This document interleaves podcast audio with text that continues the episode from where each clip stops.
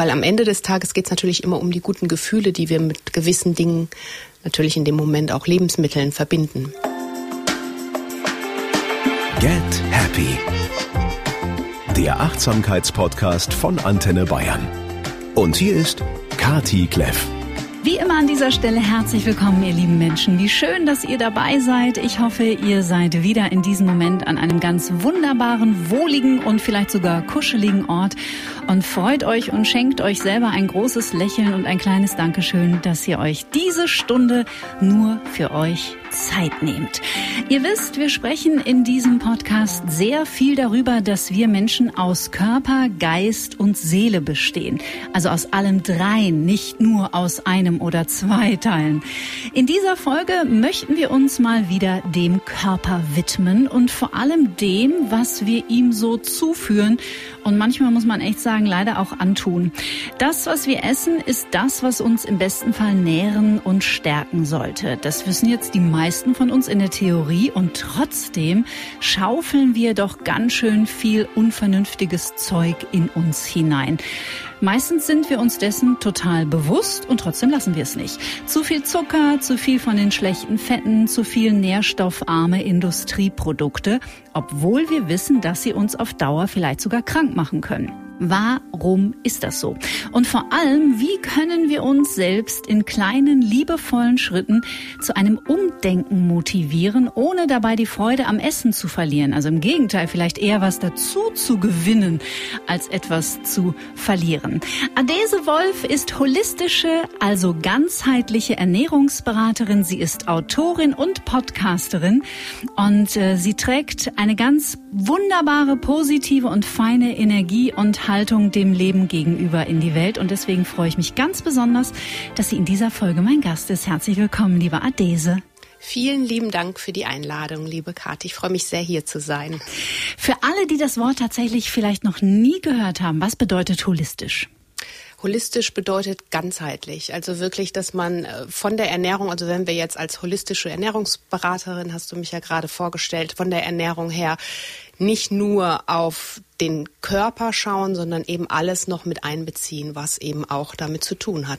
Den Geist eben und die Seele auch, denn wir bestehen ja aus so viel mehr außer unserer Nahrung, die wir uns zuführen, genau. Und da ahnt ihr es schon, es wird vermutlich auch in diesem Gespräch nicht nur um das Thema Ernährung gehen, sondern um sehr, sehr viel mehr.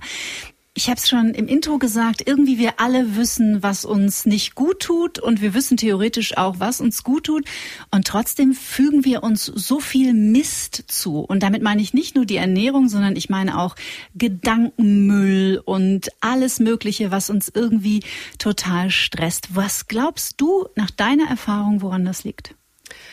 Also es ist ja oftmals so, also wir kennen das alle, du hast es gerade schon gesagt, wir schwingen so im Rad des Lebens mit und sind super busy, haben viel zu tun und oftmals erscheint uns das dann in dem Moment als einfache Lösung unserer, ich sag mal, in Anführungsstrichen vermeintlichen Probleme, mal schnell die Pizza in den Ofen zu schieben oder mal schnell was irgendwo beim Schnellimbiss um die Ecke zu kaufen oder sich nach der Arbeit mit einem Stück Schokolade zu belohnen und dann aufs Sofa zu legen, anstatt vielleicht nochmal sich ein bisschen zu bewegen und nochmal was für sich zu tun, einfach um da ein bisschen mehr Gesundheit auch in das ganze Thema reinzubringen. Und das ist sicherlich so der eine Punkt, dass wir einfach heutzutage in einer super stressigen Welt leben und es da auch aktiv von uns auch wirklich dieses Bewusstsein bedarf, da sich dessen bewusst zu sein und für sich dann auch eben Lösungen zu finden, wie man aus diesem Rad auch wieder aussteigen kann, um sich da nicht nur so mitziehen zu lassen. Ich habe in der Vorbereitung zu diesem Gespräch, bin ich so für mich auf eine Erkenntnis gestoßen. Das ist ja auch mal ganz interessant, wenn ich mich auf meine Gäste vorbereite und einschwinge.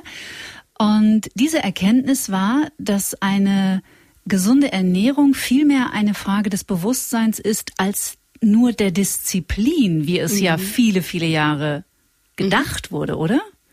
Ja, also Bewusstsein und auch, ich spreche da ganz gerne vom Mindset, es steht für mich an erster Stelle, weil wenn das nicht stimmt, dann können wir uns noch so gesund ernähren, dann wird es uns aber immer schwerfallen und immer irgendwie diese Bürde mit sich bringen. Und das versuche ich eben auch in meinen Ansätzen oder auch in meinen Büchern eben da wirklich nochmal einen anderen Blick drauf zu bekommen. Also wirklich, was ist mir für mich wichtig in meinem Leben? Warum ist es mir wichtig, gesund zu leben, Gesundheit zu meiner Priorität zu machen und mich dann natürlich auch für die Dinge zu entscheiden in meinem Leben, die mir meine Energie und natürlich am Ende auch mein Glück, meine Zufriedenheit und meine ganzheitliche Gesundheit bringen. Mhm. Es ist so interessant, du hast das wichtige Wort Belohnung schon gerade kurz erwähnt. Ist es nicht verrückt, dass wir uns lieber mit dem ungesunden Zeug belohnen als mit einer Karotte? Ja, also da spielen natürlich ganz viele Dinge mit eine Rolle. Das kann auch ausgelöst durch die Erziehung sein oder weil wir einfach, klar, also Süßes ist nun mal auch lecker. Als Baby werden wir schon mit süßer Milch, Muttermilch schmeckt schon süß, natürlich in dem Moment auch belohnt und genährt. Und oder wenn wir als kleine Kinder für was besonders Tolles, weil wir jetzt besonders achtsam waren oder uns besonders gut benommen haben oder eine besonders tolle Note jetzt mit nach Hause gebracht haben, werden wir oftmals auch belohnt. Also da kann man mit was Süßem und da kann man vielleicht auch mal so für sich den kleinen Achtsamkeitscheck machen. Wie war das vielleicht bei mir früher? Also das hat eben so ganz viel auch damit zu tun, wie wir uns dann später für uns verhalten und was wir am Ende dann auch für uns mit Nahrungsmitteln in Verbindung bringen, was uns dann ein gutes Gefühl gibt in dem Moment. Weil am Ende des Tages geht es natürlich immer um die guten Gefühle, die wir mit gewissen Dingen natürlich in dem Moment auch Lebensmitteln verbinden. Das heißt, auch unser Essverhalten hat unglaublich viel mit kindlichen Früherfahrungen und mit Prägungen zu tun. Ja, auf jeden Fall. Also natürlich spielen da ganz viele andere Dinge auch eine Rolle. Klar, wenn man jetzt auch so Richtung emotionales Essen schaut, steht da ja oftmals ein ganz anderer Grund dahinter, ne? Was ist eigentlich der eigentliche Grund, warum ich vielleicht in dem Moment zu der Schokolade greife, zu dem Stück Kuchen? Das ist ja nicht der eigentliche Hunger, der damit in Verbindung gebracht wird, sondern es ist ja ein Trigger, der da ausgelöst wird und dahinter zu schauen. Also da kann natürlich ganz, ganz viel hinterstehen. Der erste Schritt, um auch aus diesem, sage ich mal, Rad rauszukommen, ist, sich dessen bewusst zu sein. Das ist schon mal ein ganz, ganz großer Schritt. Und dann kann man natürlich schauen, okay, was sind die Auslöser und wie kann ich die dann, wenn ich sie für mich irgendwann erkannt habe, das ist natürlich ein langer Weg auch oftmals, wie kann ich sie für mich auflösen und neue Wege für mich da an der Stelle finden. Ich trinke nie Cola und ich mache mir gar nichts aus Süßem. Bei uns gab es nichts Süßes für uns Kinder und Cola gab es, wenn wir Brechdurchfall hatten. Und deswegen habe ich diese Programmierung in Anführungsstrichen oder diese Prägung, ich glaube, deswegen habe ich die nicht. Und wenn man da mal auf Forschungsreise geht in sich, da kommt man bestimmt auf die eine oder andere Erklärung, sage ich jetzt mal. Ja, auf jeden Fall. Also ist auch sehr ähnlich bei mir. Also als wir klein waren, bei uns gab es auch eben diese Süßgetränke nie. Deswegen und Süßigkeiten wurden, wenn dann mal wirklich ganz spontan gekauft. Also es gab nie diese Süßigkeiten-Box, auf die man dann zurückgreifen konnte in vielleicht schlechten Momenten oder so. Und sicherlich ist nicht alles darauf zurückzuführen. Das kann natürlich auch ganz andere Gründe haben im Lauf des Lebens, warum man sich jetzt für den einen Weg entscheidet. Auf jeden Fall ist wichtig, dass wir Menschen auf süß gepolt sind. Süß ist natürlich auch was uns evolutionsbedingt als ungefährlich assoziiert wurde und wird. Alles, was süß ist in der Natur, ist essbar. Und da spielen eben ganz viele Faktoren mit eine Rolle, ne? Warum viele einfach diesen Drang auch auf Süßigkeiten haben und Spannend. Mir fallen gleich 100 Beispiele ein. Ich denke gerade so an dieses Abendbrot-Setting. Das ist ja auch so ein Klassiker, ne? Wenn es dann Abend Wurst gibt und Brot und Butter und so. Und ich glaube, das steht auch für ganz viele Menschen für Gemeinschaft und für familiäres Zusammenkommen und auch Sicherheit und so. Also ja. Total. Also Essen ist ja einfach was super Emotionales und damit verbinden wir alle etwas. So wie du es gerade schon gesagt hast, am Tisch sitzen. Es ist ja nicht nur diese Nahrung, die wir uns zuführen, um satt zu werden. In der Regel nimmt die ja einen ganz kleinen Teil heutzutage für uns ein. Wir sind ja übersättigt eigentlich mit unseren ganzen Lebens- und Nahrungsmitteln, die überall griffbereit sind. Mhm. Und es geht ja eher um das Gefühl, was dahinter steht, um die Gemeinschaft oder, wenn man vielleicht auch alleine ist, um das sich selbst trösten und da eben dieses Loch quasi, nachdem man vielleicht in dem Moment lechzt, zu stopfen an der Stelle mit irgendwas Leckerem zu essen. Aber gerade wenn man auch Richtung Essen ein bisschen achtsamer im Alltag mit sich umgehen möchte, wenn man das auch weitergeben möchte, dann ist es natürlich toll, wenn man das beherzigt, also wirklich einen schön gedeckten Tisch, auch wenn man alleine ist, also das sage ich auch immer, sich wirklich Zeit nehmen, den Tisch schön decken, abends Kerzen anmachen, das sind so Dinge, die man vielleicht irgendwann mal auch mit von seinen Eltern überliefert bekommen hat, vielleicht aber auch nicht. Das sind ja ganz einfache Dinge, die man für sich einfach in seinen Alltag implementieren kann und somit eben wieder ein schönes und gutes Gefühl, also das Essen, diesen Moment des Essens positiv zu besetzen und da positive Gefühle mit hervorzurufen. Hast du Eat, Pray, Love zufällig gesehen? Ja.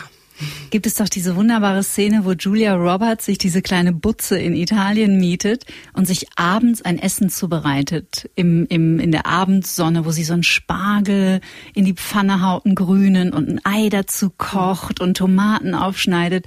Oh, kriege ich gleich eine Gänsehaut, weil sie macht das als so einen liebevollen Akt. Mhm.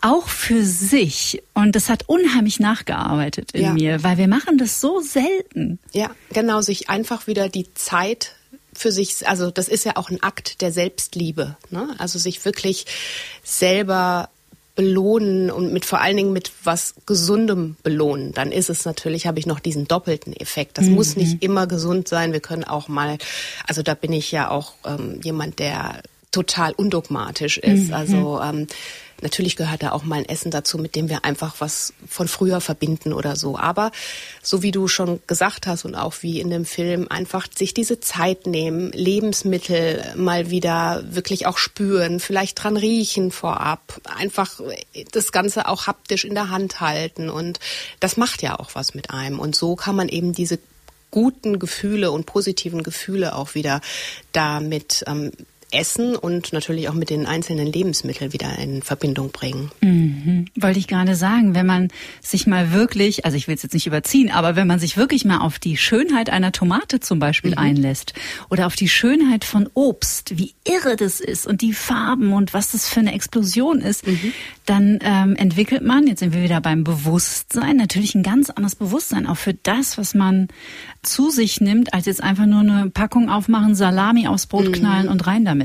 Ja, und da kann man ja auch, da gibt es ja auch ganz tolle Übungen, da kann man ja auch sich zum Beispiel mal die Augen verbinden. Also das ist sowas, was ich früher mit meinen Kindern ganz gerne gemacht habe, als sie noch kleiner waren, wirklich die Augen verbinden und dann sie einfach erkennen lassen und ertasten lassen, was ist es denn? Ist es eine Gurke? Ist es eine Himbeere? Ist es eine Blaubeere? Und dann wirklich auch schmecken lassen und um da erstmal wieder auch ein Gespür dafür zu bekommen. Also das ist, sind so kleine Dinge, die man für sich auch mal ausprobieren kann. Da wird man oftmals überrascht sein auch. Total schön. Ach, ich liebe das Gespräch jetzt schon. Liebe Adaeze, du hast einen wunderbaren Podcast, der heißt Naturally Good. Du hast einen ganz tollen Instagram-Account. Du bietest unglaublich tolle, kreative Rezepte an. Wir werden jetzt nicht uns durch alle, sage ich jetzt mal, aktuellen Ernährungstrends durcharbeiten. Das wäre Quatsch. Ich würde aber trotzdem gerne so ein paar allgemeingültige, versteckte Feinde in unserem Essen doch mal hier ein bisschen ins Licht holen. Und ich glaube, der wichtigste, der immer noch meines Erachtens nach, ich weiß nicht, wie du das siehst, viel zu wenig Aufmerksamkeit bekommt, ist der Zucker. Also Zucker ist ja wie eine rauschende Droge und das ist wirklich was, also Zucker ist gerade aus wissenschaftlicher Sicht wirklich die Nummer 1 Droge der Neuzeit momentan und das macht natürlich einmal, wir kennen alle die Auswirkungen von Zucker, zum einen verlangt der Körper nach mehr. Warum, kann ich auch gleich noch erklären. Aber zum anderen macht es natürlich auch sich auf unserer Waage bemerkbar und hat einfach gesundheitliche Faktoren.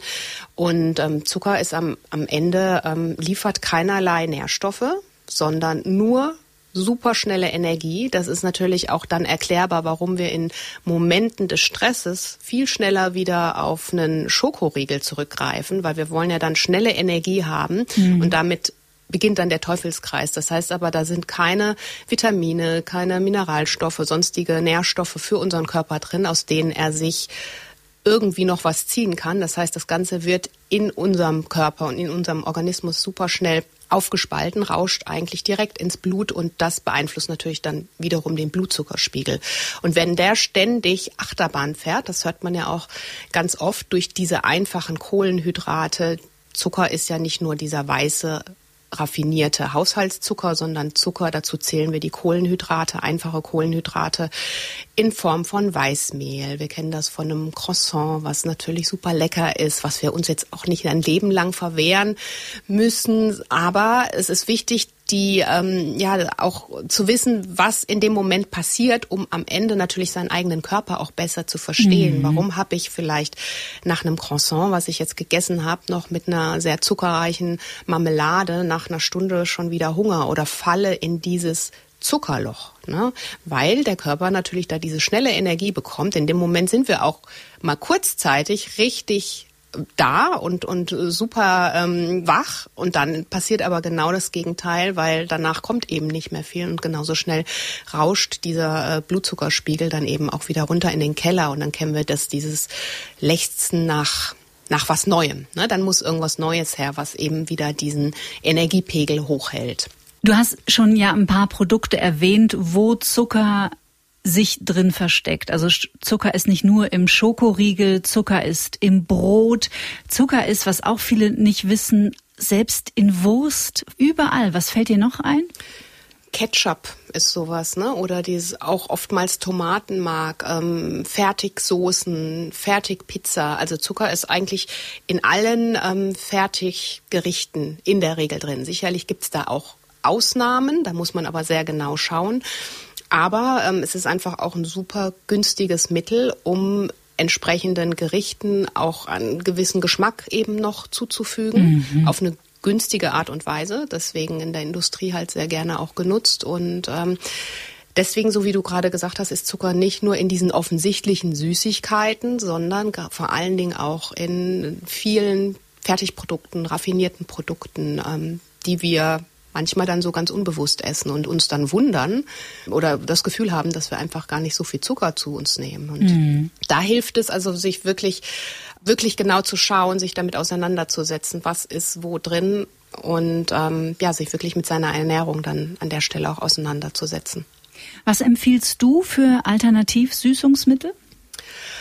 Also wir können ja ganz viel über Obst natürlich auch süßen. Also ob das jetzt die Pancakes mit Bananen zubereitet sind, also wirklich im Teig meine ich dann die Banane schon.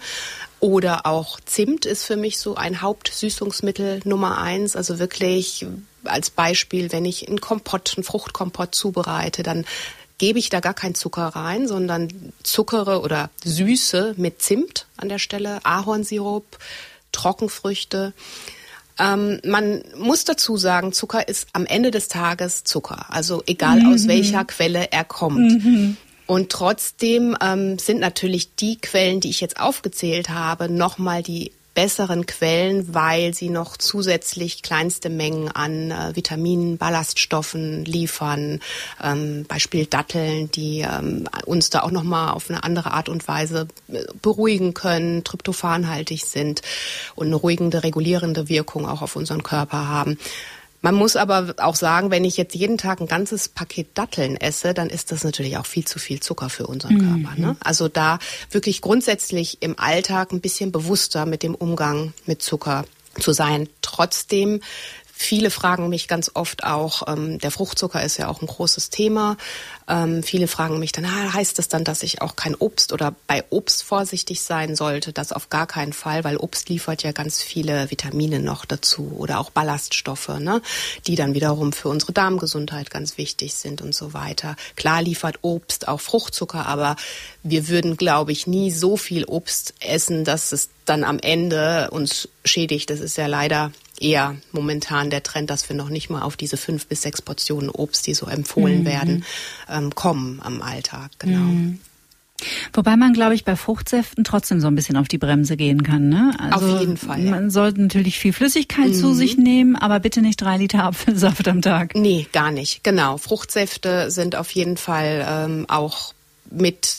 Grundsätzlich sollte man da so ein bisschen achtsam sein. Empfehle ich eigentlich auch nicht unbedingt zu trinken, auch bei Smoothies, die ja oftmals ein bisschen fälschlicherweise, ich liebe Smoothies, aber man muss da einfach schauen, wenn das ein reiner Zuckersmoothie, also ich sag mal wirklich nur mit Obst gefüllter Smoothie ist, dann kann man den auch tatsächlich als, ja, ähnlich wie was Süßes, was man sich zuführt, wirklich so als Genuss sehen und nicht nur als rein gesundheitlichen Smoothie aus gesundheitlichen Gründen oder Aspekten. Also da muss man auch ein bisschen aufpassen. Was wiederum toll ist, sind natürlich diese grünen Smoothies. Mhm. Und da sage ich auch immer, wirklich schauen, dass man so das Verhältnis Grünanteil mindestens 60%, 40%, dann das Obst und dann hat man da auch wirklich nochmal eine ausgewogene Quelle, um sich ja was Leckeres auch mal in Smoothie-Form zuzuführen. Ich glaube, das ist eine beliebte Falle bei gesunder Ernährung. Ich erinnere mich, dass ich vor 8 Jahren mal meinen ersten veganen Versuch gestartet habe. Mhm. Und ich weiß nicht, was in meinem Gehirn geschah, aber ich dachte, naja, jetzt esse ich ja vegan, jetzt kann ich ja im Grunde genommen alles und so viel davon essen, wie ich möchte. Und dann habe ich bestimmt 5-6 Kilo zugenommen. Mhm. Und ich glaube, das ist eine Falle, in die tappt man gerne, wenn man jetzt anfängt, weil du die Datteln als Beispiel genannt hast. Ich liebe Datteln, aber Vorsicht, nur weil es gesund ist oder vegan, heißt es nicht, dass es kein Limit kennen sollte. Genau, so ist es. Ja, auch das habe ich ganz oft schon gehört. Ich habe ja auch oder mache ja auch regelmäßig so Kochkurse und sowas. Und da kamen eben ganz viele Teilnehmerinnen auch oftmals auf mich zu. Und weil natürlich auch viel mit Nüssen, Samen, Saaten und auch Datteln oder Trockenfrüchten und so gemacht wird. Und da muss man tatsächlich, klar, auch vorsichtig sein. Und ich sag mal, nur weil es vegan ist, muss es ja nicht unbedingt gesund sein. Also jetzt nehmen wir mal die Nüsse und sowas, sind natürlich gesund, die liefern auch gesunde Fette und auch Datteln sind super gesund, aber man muss wie immer im Leben auf die Balance achten. Und dann gibt's ja eben auch noch, weil du das Stichwort vegan gerade sagtest, die Fertigprodukte, ne? Und da muss man eben da auch nochmal ganz genau schauen, weil dann kann man sich in der Theorie auch vegan oder nicht nur in der Theorie, sondern praktisch auch vegan ungesund ernähren. Mhm. Ja, das ist bei mir damals, glaube ich, passiert. Ich dachte so, ja, aber das ist ja eine vegane Spaghetti Bolognese, das macht ja, das sind ja praktisch Minuskalorien. Oh, sehr schön. Du lebst, glaube ich, wie ich in deinem Podcast gehört habe, zu ungefähr auch 80% vegan und erlaubst dir die letzten 20% auch flexitarier zu sein oder vegetarisch? Oder isst du auch mal ein Stück Fleisch? Also Fleisch esse ich sehr, sehr selten, eher gar nicht. Fisch esse ich. Und Fleisch ist bei mir vor allen Dingen auch, also klar, wir wissen alle heutzutage, zu viel Fleisch ist auf jeden Fall ungesund. Aber bei mir kommt noch zusätzlich hinzu, dass ich es einfach geschmacklich, dass es mir nichts gibt und deswegen auch für mich einfach ist, einfach da nochmal auf Fleisch zu verzichten. Und genau, ansonsten achte ich halt einfach wirklich aus den Quellen, aus denen ich schöpfe. Das gilt aber nicht nur für die tierischen Quellen, sondern auch für die pflanzlichen Quellen. Also, dass man regional einkauft, dass man schaut, was hat jetzt gerade Saison, dass man jetzt sich von den leckeren Kohlsorten inspirieren lässt und im Sommer dann natürlich von den heimischen Beeren und dass man so ein bisschen mit dem Saisonkalender geht. Und da kann man sich einfach das Beste für sich selbst tun, für die Gesundheit tun. Es sind kürzere Lieferwege, das sind aufgrund der kürzeren Lieferwege mehr Vitamine, die mir direkt zugutekommen, weil wenn mein Produkt nicht erst um die halbe Welt gereist sein muss, dann bleibt da natürlich auch mehr für mich am Ende übrig, denn jedes Lebensmittel oxidiert ja an der Luft, also mit jeder Lagerung, die da stattfindet, gehen Vitamine raus. Und je regionaler und saisonaler mein Produkt, desto besser für mich. Aber natürlich auch vor dem CO2-Fußabdruck auch ein wichtiges Thema. Ja. Genau. Auch das gehört zu achtsamer Ernährung. Absolut. Und das ist ja, soll ja keine Folge werden, wie ihr schlank in 6 Wochen werdet. Also ich finde, ein gesunder, schlanker Körper oder ein schlankerer Körper, es ist ja auch immer, ich bin eher ein Fan von Idealgewicht als von Wunschgewicht oder Wohlfühlgewicht. kommt ja häufig auch mit der Veränderung oder mit dem Prozess des Mindsets und in eine andere Haltung zu kommen und auch in ein anderes Bewusstsein zu kommen. Würdest du das auch sagen? Absolut, genau. Also wenn wir da, wie gesagt, das Mindset ist für mich in meiner Arbeit ein großes Thema, weil ich bin davon überzeugt, wenn das für uns einmal stimmt, wenn wir wissen, warum wir uns, welche Lebensmittel wir uns zuführen, warum wir das tun und warum es uns das auch wert ist, wenn wir unser Warum kennen in dem Zusammenhang, dann schaffen wir es auch, die Dinge in unserem Alltag zu transportieren. Natürlich gehört dazu auch immer eine gewisse Disziplin. Also ich sage natürlich nicht, dass das jetzt dann alles sich von heute auf morgen auflöst. Und klar ist es auch gibt es immer Phasen, in denen es mal leichter fällt, in denen es mal schwieriger wird. Es gibt Phasen, in denen wir auch mal von dem Weg wieder abkommen. Aber wenn wir uns einmal wirklich unser Warum klar machen, warum möchten wir, und ich sage da ganz gerne einfach in die Zukunft blicken, wie möchte ich in 20, 30 Jahren leben, was möchte ich da noch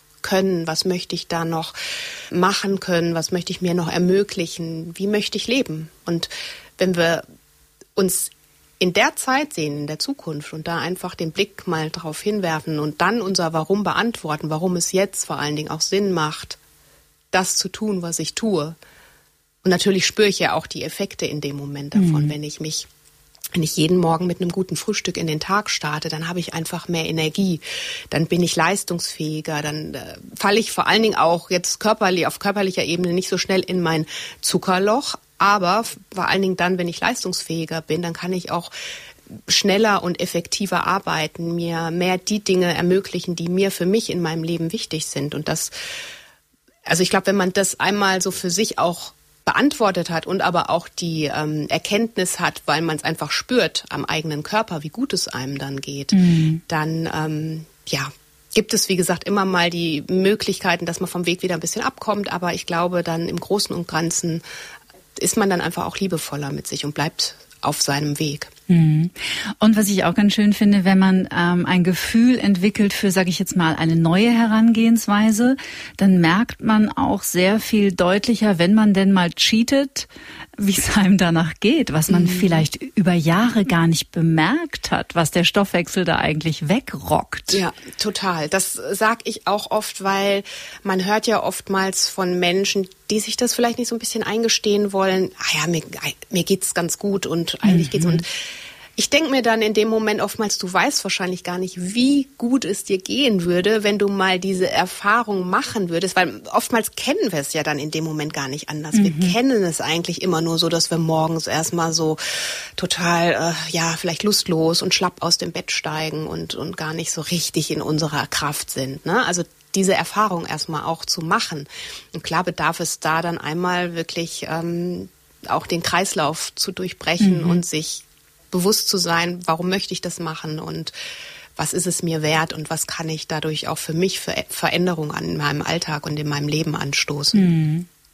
Also auch da der Hinweis und die Einladung ist, sich auch das bewusst zu machen, unser Gehirn liebt es, auf alte Strategien zurückzugreifen, immer und immer und immer wieder. Total. Ja, und es hasst Veränderungen und da muss man einfach, wenn man sich dessen klar ist, dann kann man natürlich auch, sage ich jetzt mal sanft in eine andere Richtung lenken, aber man muss schon was dafür tun, ne? Klar, also auf jeden Fall und so wie du gerade gesagt hast, unser Gehirn liebt oder bleibt gerne in seiner Komfortzone, einfach auch, weil es natürlich mit den Gewohnheiten, das sind ja die lieben Gewohnheiten, die da in dem Zusammenhang eine große Rolle spielen und wir sind eben so strukturiert. Unser Gehirn ist eigentlich ja oder ist ja sowieso super schlau, es möchte nämlich immer möglichst gewohnte Abläufe schaffen, um am Ende wieder mehr Platz für andere Kapazitäten zu lassen. Und deswegen möchte es eigentlich gar nicht aus dieser Komfortzone dann auch raus und einen neuen Weg gehen. Das ist natürlich toll, wenn ich eine gute und eine gesunde Gewohnheit mir angeeignet habe. Schlecht ist es natürlich, wenn es eine ungesunde Gewohnheit ist. Dann braucht man da einfach ein bisschen Tricks und ein bisschen Überlistung, wie man für sich da neue Wege findet und da aus dem ganzen Ding ein bisschen aussteigt. Ja, ja. Über den Zucker haben wir kurz gesprochen, den einen unbeliebten Mitbewohner, der sich so in unserer Nahrung versteckt hat. Es gibt noch einen zweiten, den ich mindestens genauso spannend finde und der momentan eher so ein bisschen in die Sichtbarkeit kommt, und das ist das Gluten. Mhm. Für alle, die gar nicht wissen, was Gluten ist, könntest du uns einen kleinen Minikurs geben, einen kleinen Einführungskurs?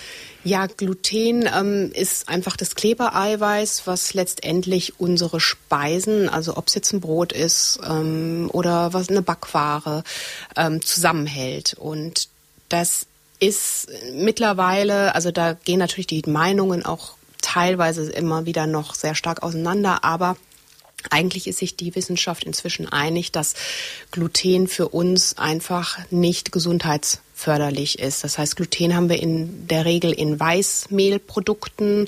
Es ist aber nicht nur in Weißmehlprodukten. Also Gluten ist auch in Dinkelmehl oder in Roggenmehl enthalten. In Weißmehl ist es halt nochmal eindeutiger, weil Weißmehl ist ja nur deshalb so weiß, weil alle möglichen gesunden Inhaltsstoffe diesem Mehl entzogen wurden, wie Mineralstoffe oder eben Vollkornprodukte. Und das Gluten macht mit unserem Körper eigentlich Folgendes, dass er, davon geht man aus, dass es einfach verschleimt auch, vor allen Dingen mit Bezug auf unsere Darmgesundheit, dass es einfach für einen im allerschlimmsten Fall löchrigen Darm an der Stelle auch sorgen kann und am Ende natürlich auch unseren Blutzuckerspiegel wieder mit beeinflusst. Und ja, deswegen empfehle ich auch von Gluten, dass man da einfach für sich im Alltag neue Alternativen kennenlernen. Das gibt super leckere und tolle Produkte ohne Gluten. Also das sind diese sogenannten Pseudogetreidearten, also Beispiel Hirse, Amaranth, Buchweizen. Da kann man ja tolle, ob es auch Brote sind, Saatenbrote, also wirklich mit Nüssen und einfach tolle neue Alternativen kennenlernen, um da mal zu schauen, ob man vielleicht auch für sich was Neues entdeckt.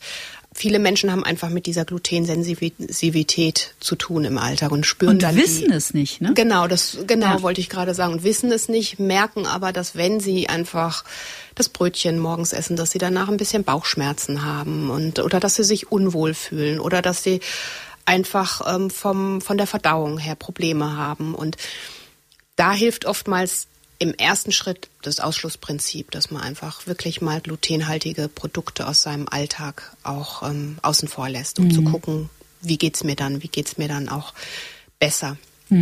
Weil unser Körper im Grunde genommen von Gluten eigentlich nichts hat, also was er sich jetzt da an der Stelle auch positiv irgendwie gesundheitliche Effekte mit verbuchen kann. Ich glaube, über Gluten könnte man noch mal eine eigene Folge machen, weil es einfach so ein spannendes Thema ist. Ich habe auf Arte eine Dokumentation gesehen vor 1-2 Jahren. Da ging es um den Zusammenhang, den die Wissenschaft herstellt zwischen zum einen Autoimmunerkrankungen und Gluten und Depressionen und Gluten und Entzündungsherde im Körper, die durch diese porösen Darmwände hervorgerufen werden. Und meine Naturheilkundler, Hausärztin, hat mal gesagt, man geht davon aus, dass 40% der Weltbevölkerung glutenunverträglich sind, also nicht Zöliakie haben, aber doch zumindest glutenunverträglich sind. Und das ist eine Zahl, ich meine, das ist fast jeder Zweite, ne? Das darf man sich mal auch kurz klar machen. Ja, total. Also das ist ja dieses Leaky Gut, was du da angesprochen hast auch, ne? Die Darmkrankheit dann in dem Moment, wo der Darm löchrig wird und wo dann am Ende, also wenn unser Darm oder unsere Darmwand löchrig wird, dann können da einfach teilweise auch Abfallprodukte oder Reste in den Blutkreislauf gelangen, was dann wiederum andere ungesunden Auslöser, dann letztendlich Reize für unseren Körper auch mitbringt. Und deshalb, da wirklich zu schauen, reagiere ich darauf auch empfindlich und das Ganze rührt ja auch vor allen Dingen daher, weil eben unsere Weißmehlprodukte so stark verarbeitet sind, dass da einfach gar nicht mehr das vorhanden ist, was es mal war in dem einzelnen Lebensmittel. Wenn man da teilweise auf die Urprodukte zurückgeht, dann kann man, also es gibt zum Beispiel Emmermehl auch. Mhm, habe ich schon mal gehört. Genau. Dann, das ist zwar auch noch glutenhaltig, aber halt in einer ganz anderen Form, abgeschwächteren Form und bietet natürlich an der Stelle nochmal viel mehr Nährstoffe. Und genau, weil einfach unsere Felder ja auch im Laufe der Jahre ganz unterschiedlich gedüngt werden und auch die einzelnen Getreidesorten einfach da auch nochmal ganz anders angesetzt werden wie noch vor so und so vielen Jahren. Ne? Also das spielt natürlich da alles eine Rolle, dass einfach in dem Getreide, was wir heutzutage finden, da einfach nicht mehr die Nährstoffe drin sind, die wir mal hatten. Mhm. Und das führt dann eben dazu, dass wir auf so viele Dinge heutzutage dann auch diese Hypersensibilität, dass die damit einhergeht. Mhm. Es gab viele Jahre in den 80ern und 90ern diese berühmte Ernährungspyramide, die beim Hausarzt hing, wo also unten so die Lebensmittel, von denen man ganz viel essen soll, und nach oben hin wurde die Pyramide mal spitzer und dementsprechend weniger sollte man davon essen. Ist die heute noch allgemeingültig? Oder was ist deiner Meinung nach, sind die Lebensmittelgruppen, auf die man den Hauptteil, Cheaten ist immer erlaubt, aber den Hauptteil doch zumindest die Basis seiner Ernährung bauen sollte? Ja, also diese Ernährungspyramiden, die gibt's ja heutzutage auch noch. Ich finde, die könnte man auf jeden Fall anpassen, ergänzen. Ich sag mal ganz einfach, den Hauptteil, und das ist auch das, was ich weitergebe, wenn mich jemand fragt, sind 80% sich pflanzenbasiert zu ernähren und die anderen 20% die tierischen Produkte. Also wirklich viel Grünanteil in seiner Ernährung, viel frisches Obst und Gemüse, viele Nüsse und Samen. Dadurch bekommen wir eben auch gute Proteine und vor allen Dingen auch gesunde Fette.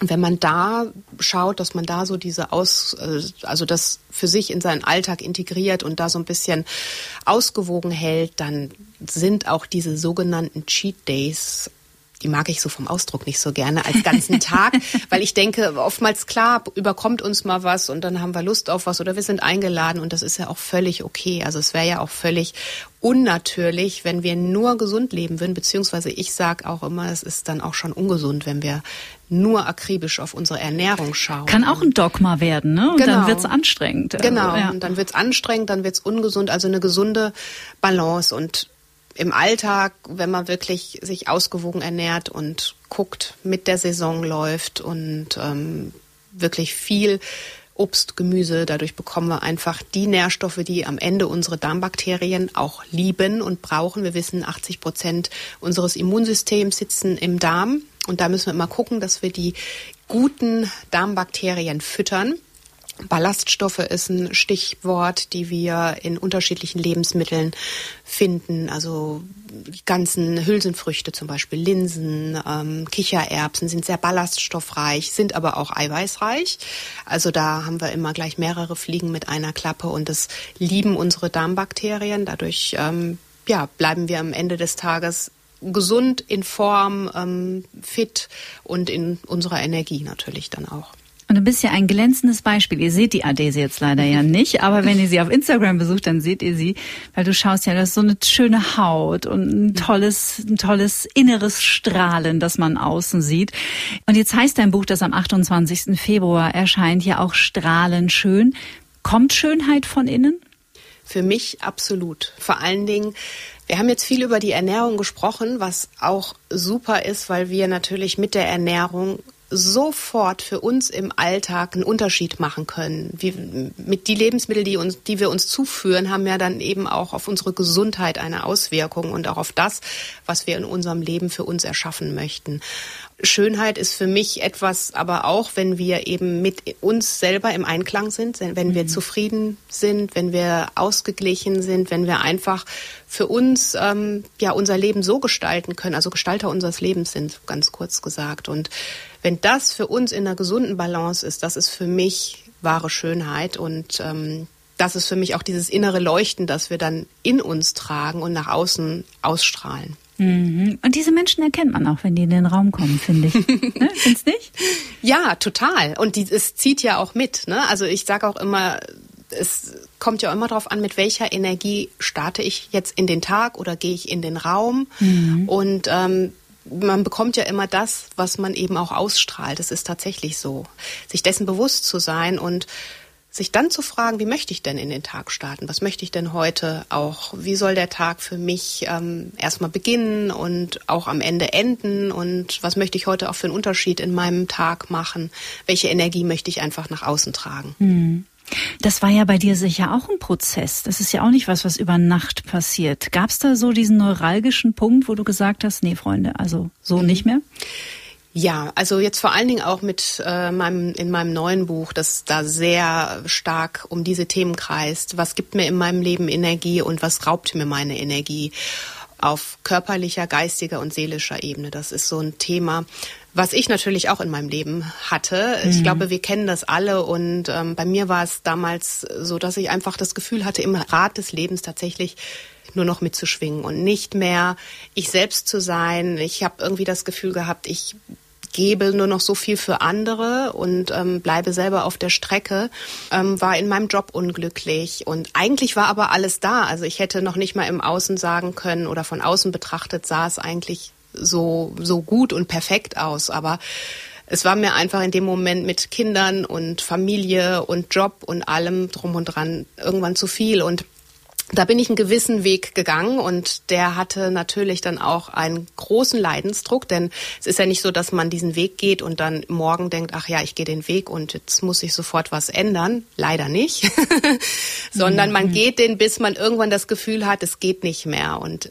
irgendwie ist mir da bewusst geworden, ich kann es auch nicht ganz sagen, warum das, wahrscheinlich weil der Leidensdruck einfach so hoch war, dass ich jetzt was ändern muss und dass niemand für mich etwas im Außen ändern wird, außer ich selber. Also ich bin natürlich immer, egal in welcher Situation, der Gestalter meines Lebens und ich kann immer für mich entscheiden, in welche Richtung ich meine Energie lenken möchte. Und das betrifft, wie gesagt, die 3 Ebenen, inwieweit ich da eben mich auch von Energieräubern überladen, auffressen lassen möchte, jetzt mal ganz überspitzt gesagt.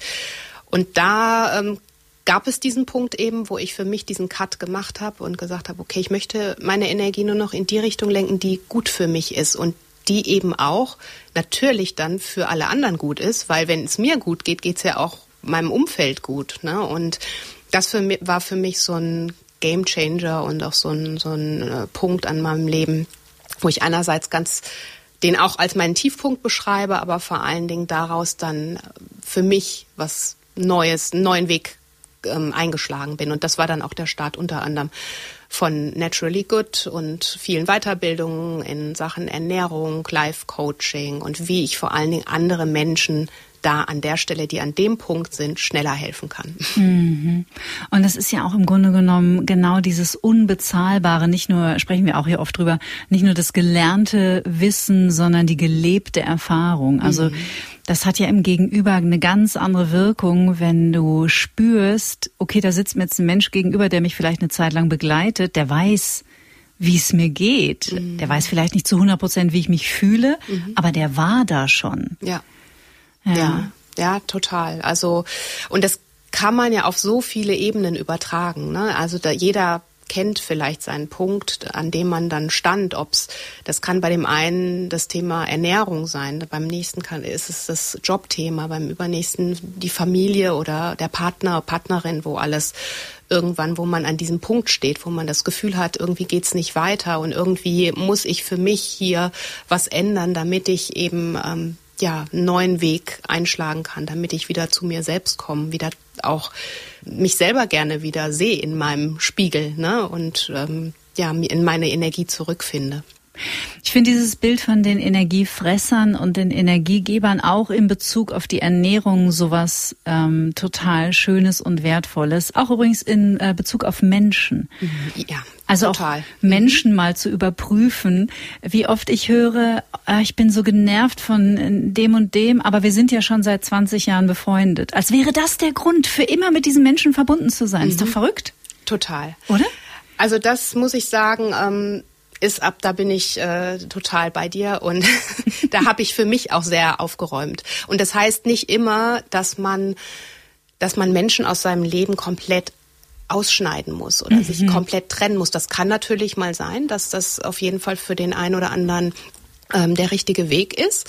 Aber man kann ja anders damit umgehen. Das ist ja immer das, was man sich bewusst machen muss, ne? Man kann einfach mit der Situation oder mit dem Menschen anders umgehen, den er vielleicht für sich selber auf eine andere Ebene stellen, sich nicht mehr ganz so viel von dem selbst dann auch annehmen, weil das ist ja immer das, wo man am Ende auch seine Energie dann wiederum verliert oder was die Energie frisst. Und da wirklich zu schauen, und da sage ich auch ganz klar, sich mal eine Liste zu machen und ne, gucken, was gibt mir in meinem Leben denn Energie, also auf allen Ebenen, ne? Ernährung kann man natürlich super schnell und leicht machen, weil damit sind wir jeden Tag beschäftigt. Und ich glaube, da kommen wir auch ganz, ganz schnell dann auf unsere Dinge, die uns einfach Energie geben und die weniger gut für uns sind. Und aber genauso, wie du sagst, mit Menschen oder Situationen, in denen ich immer in die gleichen Muster wieder verfall, oder Gedanken, um die meine Gedanken immer wieder kreisen, die mich aber in dem Moment nicht weiterbringen. Und wie kann ich da vielleicht eine andere Ebene für mich finden, um meine Energie bei mir zu halten und nicht so sehr im Außen alles verpuffen zu lassen, weil irgendwann ist sie ja aufgebraucht, die Energie. Also allein schon über Tag, ne? Also nicht erst, wenn wir irgendwann vielleicht nicht mehr da sind, sondern auch tagsüber. Unsere Energie wird natürlich im Laufe des Tages immer weniger und da kommen immer mehr Situationen und oder eben auch Ungesundes, was dann noch dazu kommt. Und deswegen müssen wir einfach schauen, wie kann ich schon morgens gut mit einem guten Gefühl und mit einer guten Energie in den Tag starten. Und am Ende ist es vielleicht beim Menschen wie im Job, wie bei der Ernährung immer dasselbe. Die Dosis macht das Gift. Und man muss ja nicht jetzt gleich jemand, vielleicht wenn man an jemandem hängt, seit 20 Jahren, vielleicht fährt man einfach mit diesem Menschen nicht mehr in den Urlaub, sondern sieht ihn nur eine Stunde zum Spaziergang. Genau so, ja, genau so. Also ich bin auch kein Fan davon, dann so radikale Schritte. Kann für manche Situationen sicherlich richtig sein. Ich glaube, da muss auch jeder so ein bisschen selbst in sich reinspüren und reinfühlen. Aber also erstmal wirklich erkennen, ne, was ist da, was mir meine Energie raubt und warum und so wie du gesagt hast. Und dann muss es vielleicht nicht mehr immer der ganze Urlaub sein, sondern man kann das ja auch so ein bisschen leicht ausklingen lassen, um sich selbst natürlich da auch ein bisschen besser mit der Situation dann umzugehen. Entgiften ist das Thema, Detox. Auch ein Thema in deinem aktuellen Buch. Was hast du denn komplett aus deinem Leben gedetoxt? Also eigentlich ist es ein Mix aus allem. Es war tatsächlich dieser Auslöser, über den ich gerade schon gesprochen habe, wo ich einfach für mich in meinem Leben gedacht habe, irgendwie ist es nicht mehr das, was ich hier gerade bin oder der ich bin. Ich bin eigentlich jemand, der vor Energie und auch Ideen sprudelt und auch damals schon. Und ich hatte da wirklich das Gefühl, einerseits bin ich nicht in meiner Energie, andererseits ist da aber noch so viel Potenzial, nur ich wusste gerade nicht, wie ich das wieder so zum Feuer erwecken kann. Und wie lange ist es her? Ja, so 6 Jahre. Also eigentlich, nachdem ich dann wirklich für mich den Schnitt gefasst habe, meinen Job zu ändern, auch wieder wirklich mal in meine Sportroutine zu finden und mich da frei zu machen und kein schlechtes Gewissen dabei zu haben. All diese Dinge, manchmal auch Glaubenssätze, die wir dann auch mit uns rumtragen. Und das ist für mich Detox. Also Detox ist für mich nicht jetzt mal schnell eine Saftkur machen und dann schnell 2, 3 oder 5 Kilo abnehmen, sondern wirklich auf ganzheitlicher Ebene zu schauen, wie kann ich immer wieder zu mir selbst finden und was kann ich an Energieräubern da eben detoxen auf den unterschiedlichen Ebenen. Und die Ernährung war für mich schon immer ein Thema, was ich wahnsinnig spannend und faszinierend fand, aber trotzdem war sie natürlich auch nochmal anders, als sie jetzt heutzutage ist. Also auch da habe ich mich natürlich entsprechend allein durch die Weiterbildung auch anders und weiterentwickelt und weiß einfach, natürlich esse ich, wir haben über die Balance gesprochen, auch mal hier und da was nicht so gesund ist. Also mein Laster sind zum Beispiel Pommes, zu denen ich fast nie Nein sagen kann. So ein Soulfood. Aber du bist ja auch aus dem Ruhrgebiet, vielleicht ist das so ein bisschen. Das ist ja so, ne? Hier schön Pommes-Schranke, lecker. Genau. Ja, und also wie gesagt, die Balance ist es am Ende des Tages. Ne? Und da, aber ich weiß eben, dass wenn ich jetzt 5-mal in der Woche Pommes essen würde, dass es mir nicht gut tut. Ne? Mhm. Und deswegen das ist für mich im Alltag auf ganzheitlicher Ebene immer wieder zu schauen, wie komme ich in meine Balance. Und deswegen auch in meinem Buch Easy Detox. Natürlich gebe ich da auch Tipps, wie man auch mit einem Programm wirklich über Ernährung, Bewegung, Mindset und so weiter dann schneller wieder in seine Balance findet. Aber es ist eigentlich ein permanentes Arbeiten an dem Thema. Also es ist nicht so, dass ich einmal ein Detox-Programm mache und dann alles gut ist. Erleuchtet. Genau. Für immer. Ja. Ich würde so gerne, Adaeze, wenn du magst, kurz vor Schluss, weil ich finde es auch ein super wichtiges Thema, das ich in dieser Folge auf jeden Fall gerne drin hätte, über emotionales Essen sprechen. Mhm. Und warum so viele Menschen ihr Leben lang an sogenannten Diäten scheitern, immer wieder diese Jojo-Erfahrung machen, immer mehr Selbsthass aufbauen, muss man ja wirklich sagen, viel Schamgefühl dabei, viel Selbstverurteilung. Deiner Erfahrung nach, wo empfiehlt es sich anzusetzen, wenn man beobachtet, ich habe Ernährung, irgendwie stehe ich damit auf dem Kriegsfuß, seit ich mich erinnern kann. Vielleicht viele, glaube ich, sind auch viel näher dran an einer Essstörung, als ihnen so bewusst ist. Also gerade, wenn sich so Gedanken, das kenne ich von mir, von früher in den 20ern, nonstop um Essen drehen. Also ich hatte wirklich Phasen in meinem Leben, wo es mir seelisch nicht gut ging, wo ich schon, also abends, während ich aß, mir schon Gedanken darüber gemacht habe, was ich morgen alles essen werde. Gleichzeitig habe ich mich dafür geschämt, dass es so war. Also das ist ja so ein Teufelskreislauf. Wo kann man da ansetzen, wenn man den durchbrechen möchte? Also erstmal, wie du gerade schon gesagt hast, ist wichtig, das zu erkennen. Das ist immer schon mal der erste Schritt dann, um den zu durchbrechen. Mhm. Natürlich, kann schwer sein, sich da selber zu helfen, also sich Hilfe dann auch zu holen mit Therapeuten, Ernährungsberatern oder auch Coaches. Gerade wenn es ums emotionale Essen geht, steht ja oft was ganz anderes dahinter. Es ist ja nur dieser Schutz des Essens. Ne? Also es ist ja quasi dieses Schutzschild, was ich da so vor mich nehme, und eigentlich ist ein ganz anderes Thema, was da hinten dran steht, und da empfiehlt es sich natürlich hinzuschauen, und das kann sicherlich auch anstrengend und auch schwer werden, wehtun, aber um letztendlich da rauszukommen, ist es natürlich wichtig zu wissen, was sind die Auslöser, was ist der Trigger, der dahinter steht, was ist es, welches Bedürfnis möchte da eigentlich gestillt werden? Und weil es ist ja in den seltensten Fällen wirklich nur das Essen. Also wirklich mal vielleicht so im Alltag, was man natürlich jederzeit auch sofort mal für sich checken kann, habe ich tatsächlich jetzt gerade Hunger? Und in den meisten Fällen ist es, gerade wenn ich emotional esse, natürlich nicht der Hunger. Und dann zu gucken, okay, was war denn jetzt der Auslöser? War ich jetzt gestresst von der Arbeit? Oder habe ich mit meinem Partner, Partnerin irgendwie Stress gehabt? Oder was war jetzt gerade der Auslöser für mich, jetzt hier die Pizza oder was auch immer gerade hier in mich reinzuschlingen, ohne drüber nachzudenken? Mhm. Also diesen Auslöser zu finden, und dann, wenn ich erstmal meinen Auslöser finde, beziehungsweise das, was ich damit letztendlich seelisch auch trösten möchte, wenn ich das kenne, dann kann ich daran natürlich auch erst arbeiten, und das ist natürlich ein Prozess. Es kann aber auch manchmal einfach sein, dass wir Gewohnheiten haben, ne? Also es muss nicht immer ein ganz großes Thema dahinter stehen. Es kann manchmal auch tatsächlich eine Gewohnheit sein, weil ich es schon immer, wir haben es vorhin mal auch von der Erziehung gehabt, vielleicht gewohnt war, dass es bei uns immer einen süßen Nachtisch gibt. Ne? Und da muss manchmal gar nicht so was ein ganz großes Thema im Background sein, sondern da sich eine neue Lösung zu überlegen. Also man kennt dann vielleicht den Trigger oder nicht, das ist ja nicht der Trigger, sondern das ist die Gewohnheit dann.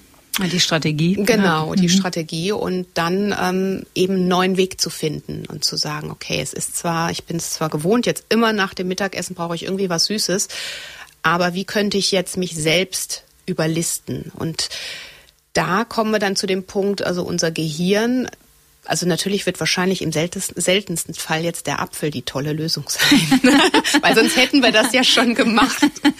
Es muss dann also wirklich etwas sein, was mich auch in einer gewissen Weise belohnt. Mhm. Unser Gehirn möchte immer belohnt werden, ne? Immer dieser Auslöser und dann die Belohnung darauf, egal welche Gewohnheiten wir gerne neu auch uns aneignen möchten, neu erlernen möchten und sich dann eine Belohnung zu überlegen, die wirklich für mich selber ein erstrebenswertes Ziel ist. Das ist natürlich klar, das hört sich jetzt sehr hochtrabend an, aber könnte ja auch sein, jetzt bei schönem Wetter mittags dann anstatt jetzt den Nachtisch sich noch zu gönnen, einfach rauszugehen, in den Wald zu gehen, in der Natur zu sein. Das ist für mich zum Beispiel ein ganz, ganz großer Kraftort und auch Motivator, kann aber für jemand anders natürlich was ganz anderes sein. Mhm. Ne? Also sich da zu überlegen, okay, wie kann ich mich belohnen? Was ist es wirklich, was mich dann auch in dem Moment befriedigt und wovon ich dann irgendwie auch was habe? Mhm. Und ja, emotionales Essen ist natürlich nochmal ein Thema für sich, mit dem man eine ganze Folge sicherlich auch füllen könnte. Kommst du einfach nochmal wieder? Sehr gerne. Aber vieles, wirklich, wenn man das Gefühl hat, man kommt gar nicht weiter, sich unbedingt Hilfe holen, ist auf jeden Fall mein Rat da an der Stelle. Und dann gemeinsam erarbeiten, welche Schritte man dann gehen kann. Weil wenn man es erkannt hat, das ist schon mal der größte Schritt. Und wenn man vor allen Dingen auch bereit ist, da auf dem Feld was zu tun, was zu berackern und zu bearbeiten.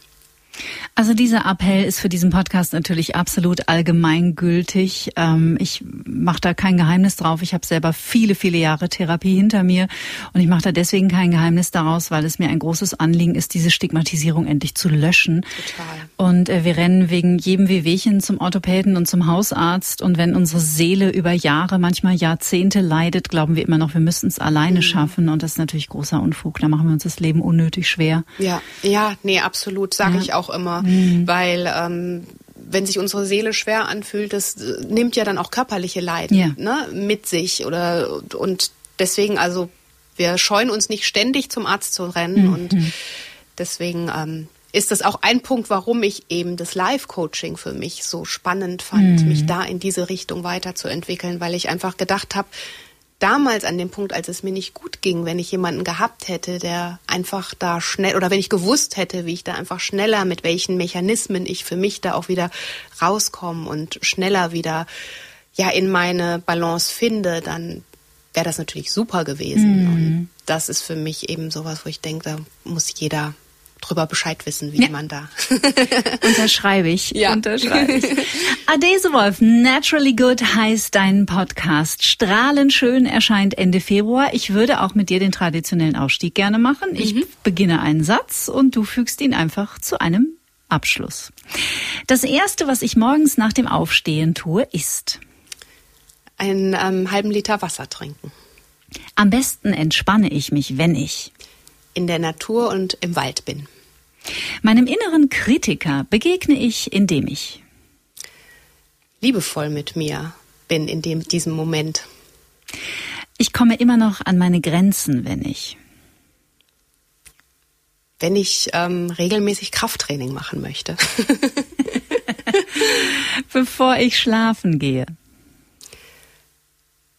Meditiere ich und übe mich in Dankbarkeit. Als ich 20 war, dachte ich, dass das Leben einfach manchmal anstrengend sein muss. Ich wünschte manchmal, ich hätte früher gewusst, dass ich schneller wieder in meine persönliche Balance bin und vor allen Dingen für mich in jeder Zeit und in jedem Tag entscheiden kann, in welche Richtung es geht. Was diese Welt dringend braucht, ist mehr Mitgefühl und mehr Liebe. Achtsamkeit bedeutet für mich? Selbstliebe und liebevoll, mit mir zu bleiben, wenn die Dinge einfach auch mal nicht nach Plan laufen. Und zum Schluss, Liebe ist alles für mich.